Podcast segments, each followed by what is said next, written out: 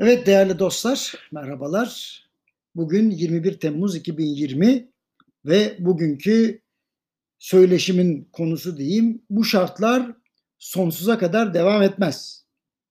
Pandemi öncesinde de sıkıntılı olan piyasaların merkez bankaları ve kredi büyümesi yardımıyla ayakta tutma süreci elbet bir gün sona erecek. Ancak bahsettiğim sürecin başlangıç noktasının 1998 yılı olduğunu belirtmek istiyorum. Bu süreçte Merkez Bankası yöneticilerinin sayısız defa normale dönüş sinyali verdiğini ancak hükümetlerin ve piyasa oyuncularının karşı çıktığını gayet iyi hatırlıyor. Yani negatif reel faiz hatta negatif faiz ile büyümeyi yaratmanın mümkün olmadığını sayısız defa tecrübe etmemize rağmen siyaset ve sermaye piyasaları bu gerçeği kabul etmekte direndiler. Bilindiği gibi çok elzem durumlar karşısında otoriteler force majör yani olağanüstü durum tedbirleri alırlar ama nihayetinde tehlike geçtiği andan itibaren tüm bu tedbirler kaldırılır. Fakat demin de belirttiğim gibi 1998'den beri düzenleyici otoriteler neredeyse her an teyakkuzdalar. Kolay değil. Tam 22 yıldır bu kurumlarda yöneticilik yapan kişiler 30 yıl önceki meslektaşlarına göre daha fazla yıprandılar. Ama tecrübelendiler diyebilirim. Diğer taraftan 1980 ve 1990 arasında ne yapsak alkışlanıyor sürecinde kritik pozisyonlarda görev alanlar çok ciddi bir riskle karşılaşmadan kariyer basamaklarında tek tek çıktılar. Bu kişilerin kriz tecrübeleri kabul edilebilir seviyede olmadığı için yönetim kademelerinde bulundukları özel sektör kurumlarının 1994'ten sonra başı hep dertte oldu. Çünkü bu kişilerin bildiği tek şey firmaları büyütmekti. O zamanın patronları da sermaye koymadan bol krediyle büyümekten hoşlandıkları için iki değişik insan kaynağı üzerinde odaklandılar. Bir, maliye ile arayı iyi tutacak eski bürokratlar. İki, bankalarla arayı iyi tutacak finansçılar. Şimdi bu insanlar yeri geldiğinde gaz, yeri geldiğinde fren görevi gördüler. Ancak 2000'li yıllarla beraber krizlerin sayısı artmaya başlayınca patronlarıyla beraber bir güzel zenginleşen bu kişilerin kriz yönetiminde başarılı olmadıkları anlaşıldı. Ha ayrıca siyasetin nereye doğru gittiğini de anlayamadıkları için patronları sürekli yanlış yönlendirdiler. Sonuç şöyle oldu. Aktif görevden alındılar, sonra danışmanlığa çekildiler ve nihayetinde emekli edildiler.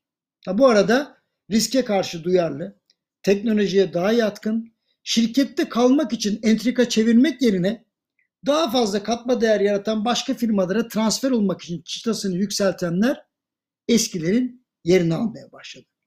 Özetle idareciler değişti. Ancak patronlar değişmedi. Çünkü kabahati kendilerinde değil, hep idarecilerde buldular. Kendilerini geliştirmek, değiştirmek yerine idarecileri değiştirmeyi uygun gördüler.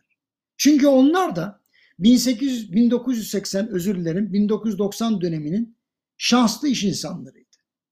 O dönemde ne yapsalar para kazanıyorlardı.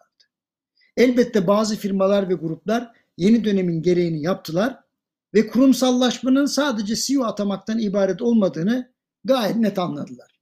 Maalesef diğerleri ise güzel zamanlarda kaçırdıkları fırsatlar sebebiyle bugün sıkıntıya girdiler.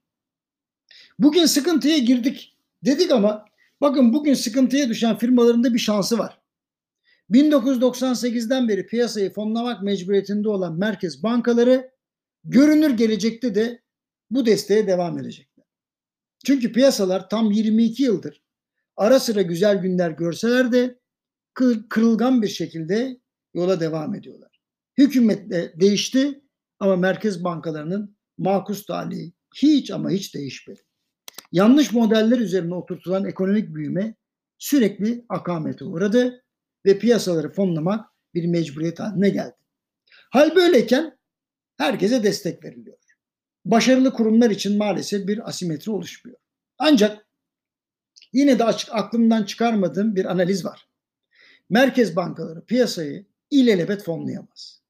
Kapitalist sistem ne kadar inat ederse etsin bu kadar yükü kaldıramaz. Önünde sonunda yepyeni bir düzenin kurulacağını görebiliyorum bu sistemde hükümetler üstü bir platform oluşacağını ve tüm kararların düzeni kurmak ya da sağlamak kisvesiyle tepeden inme geleceğini de öngörebiliyorum. Koronavirüsü akabindeki gelişmeler sadece finansal sektör ve reel sektör için değil, sağlıktan politikaya kadar yepyeni bir kurallar manzumesinin ortaya konacağını bize gösteriyor. Nasıl ki 2. Dünya Savaşı'ndan sonra finansal krizlerin olmaması için IMF, bölgeler arası gelişmişlik faktörü azalsın diye Dünya Bankası, küresel ticaretin aksamaması için Dünya Ticaret Örgütü gibi kurumlar oluşmuşsa, bugün de nizamı sağlamak için belki de bu kurumların birleştirilmesi veya lağvedilerek daha güçlü farklı kurumların ortaya çıkması beklenmeli. Birleşmiş Milletler ve NATO gibi kurumların çözüm üretmekten çok statükoyu koruyan icraatları da onlar için benzer bir akıbeti yaratacak diye düşünüyorum.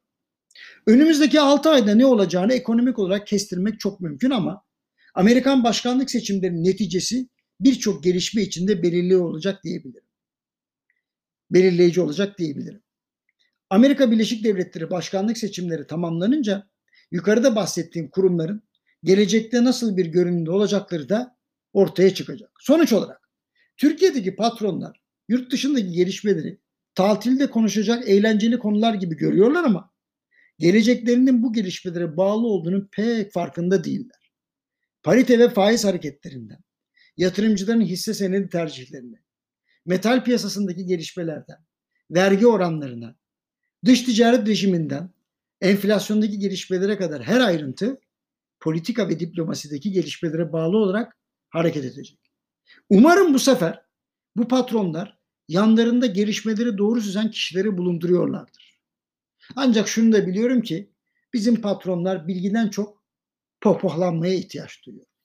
Efendim arada bir dil sürçmesi oldu. Kusuruma bakmayın. Hepinize iyi günler diliyorum. Yarın görüşmek üzere.